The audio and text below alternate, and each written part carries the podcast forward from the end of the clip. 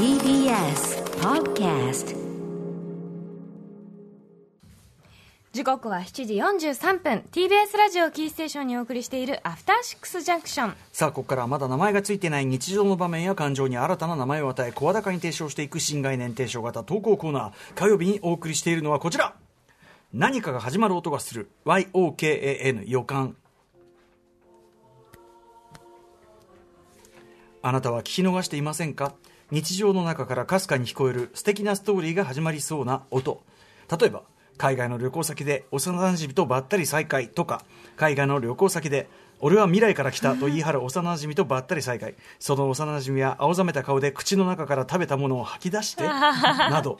あなたが体験したささやかな何かが始まる予感を送ってもらい映画か、えーラジオドラマ化を睨んでいこうというコーナーとなっておみんなります。テネットのこと好きすぎるだろう。まあなんかこうやって話題にしやすいのがねいいことですよね、確かはいに食事シーン見たかったな、はい、どうやってね？どうやって食ってるんだ、えーメールのロメールロール中の BGM は特に指定がない限りオフィシャルヒゲダンディールズさんの曲を何食わぬ顔で使用しております。ということで、えー、行ってみましょう。今週の YOK の予感、えーラジオネームアメイジングカイコマンさんからいただいた予感です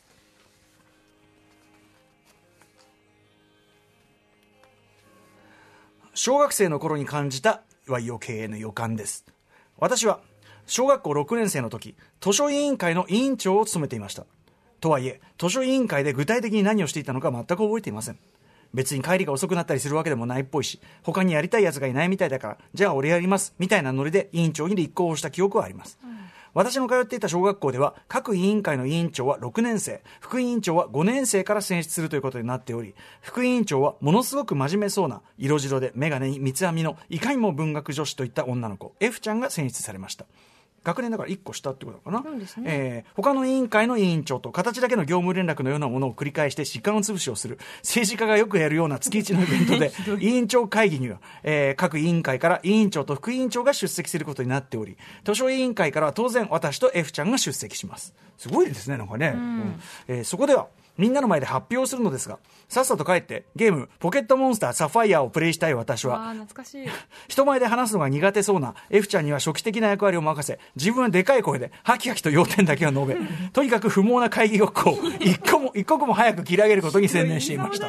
でもなかなか大人っぽい見方ですけどね、6年生でね。ある日のこと昇降口の前に F ちゃんのお母さんがいました。田舎の小さな小学校なので親や児童の面識があるのはごく普通のことです学校に何か用事があって来校してきた F ちゃんのお母さんは挨拶もそこそこにさっさと帰ってポケモンのレベル上げをしをしようとしている私を呼び止め。こう言ったのでした。F がいつもカイコマン君はリーダーシップがあって尊敬しているって言ってるよ。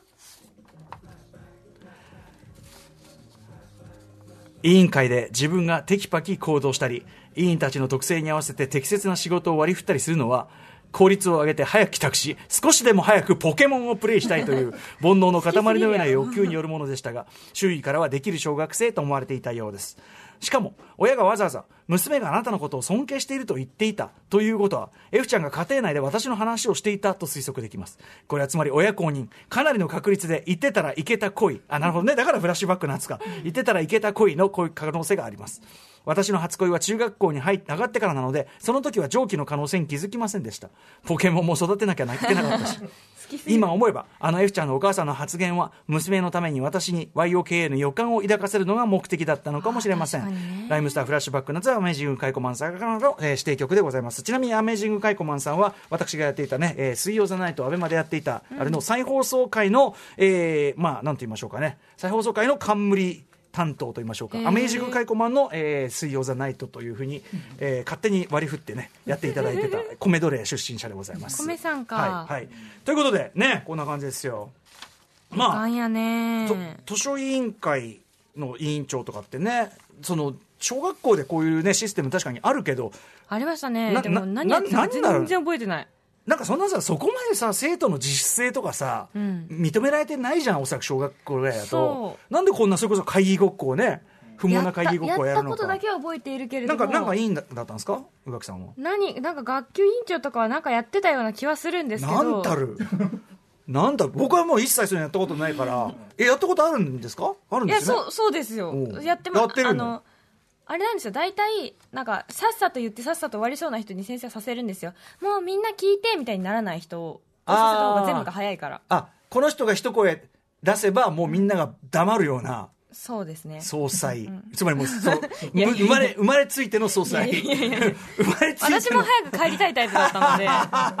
さっさとね、さっさと締めたいっていうことで、だからそのアメージコイコマもまさにさっさと締めたいがゆえにテキパキと業務をしている様が、まあその、後輩から見たらね。見たらね。もうでも確かにかっね。こいい。うん、これでもその親御さんがこういうこうさ、親御さんルートでこういつもあなたの話してるのよってこれってもうさリアルなねリアルな一時ね情報っていう。こマジじゃんってなりますけ感どじしますもんね。ありましたそういうの。私もですねその小学校の時の、えー小34ぐらいかなの時の同級生でいつもまあそれに要するにあの教室教室食とかこうなんていうのこう並べて食べる時に、んうん。同じ班にして食べるみたいな。そうそうそう。うん。で同じ班の女の子のお母さんにお母さんに直接聞いたんだよな多分な、なんかあのうちではその佐々木君の話ばっかするのねみたいなことを聞いて、まああいやいやうるせえな。あ うるせえなこれ。らあらあの確かに今その給食の時間にその、彼女のことを笑わせ牛乳を彼女が牛乳を飲んだ瞬間に笑わせて吹かせるっていうことに非常にこう注力してたわけです、うん、で今日まあも負けたとか言って言ってたのかな。うんないやだなんだかわかんない。でもその佐々木が面白いんだよみたいなことだったらしいですよ。あらだからでそれは予感では？予感っていうか、まあ、普通に僕やっぱその子のこと好きだったからそういうだけ構ってたし、うんだからもうそこはもうもちろん会心のねあ来たと。え？っていう感じがありました、ところがこれは前この番組の中でどっかで話したと思うんですが、そのね子もあの佐々木のことを好きだって言ってるぜみたいなことをまたそのガサツな男子経由でうんこう伝えられてきた、でこれはもちろんそのあの、まあ、願望の成就のはずなんですがあのちょうどその日私はですねその直前になかなかないんですよ。1年間に通じてそんなことあんまないんですけどトイレに行った正直にですね、おしっこを半ズボンの、あの、隅っこというか、こう、ズバリのポイントに、まあ、引っ掛けてしまってて、まあ、はっきりおしっこ漏らした風のシミができちゃってて、これ年間にそんなことはないんですよ。めったにないことなんですよ。小学生ですしねそう。だけどやっぱほら、それ、はやす、ね、そんなことになったらおしっこ漏らしだってことになっちゃって。もう最悪なあだ名が相当つきますよそれはまずいじゃないですか、だからよりによってそのめったにないおしっこ漏らし的なシミがついてるところで佐々木多いと ああの子がお前のことを好きだ今ってよ。声かけられたくない。だからなんていうかな俺はねだからその瞬間にもちろんそのおしっこバレちゃいけないって気が気じゃないのもあるけどなんていうかなこのタイミングかよっていうかそのなんつうのかなつまりこのタイミングで来るってことはなんつうのかなえ縁がないとまではね縁がないとまで思い切ってるわけじゃないけど、ここかよみたいな。神よここか。みたいな。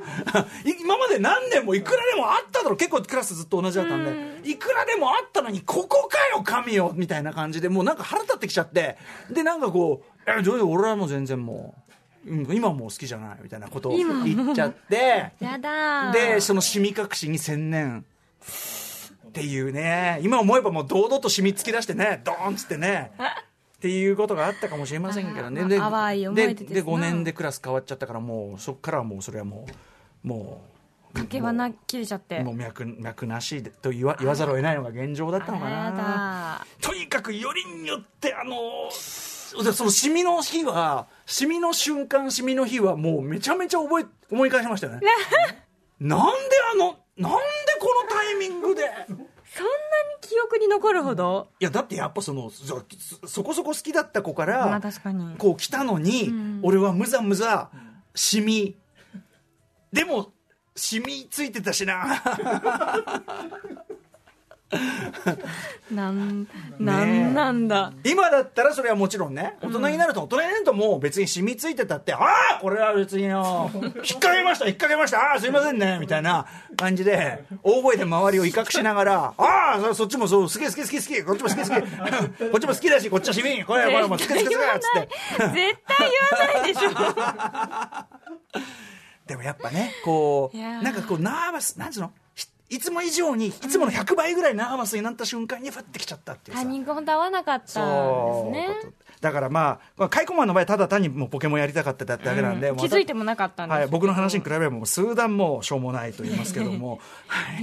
ねカイコマンさんありがとうございます。ありがとうございまし今日はたこんぐらいにしときますか？はい。えー、YOK の予感。こんな感じで、あの、カイコマンみたいに、あの、BGM をね、あのー指定なんかもしていただいてもはい結構ですよ。えーあなたのね、いろんなことでキャッチした YOK の予感を募集しております。えー、歌丸アットマーク TBS.CO.JP まで送ってください。以上火曜日の新概念提唱型投稿コーナー何かが始まる音がする YOKAN 予感でした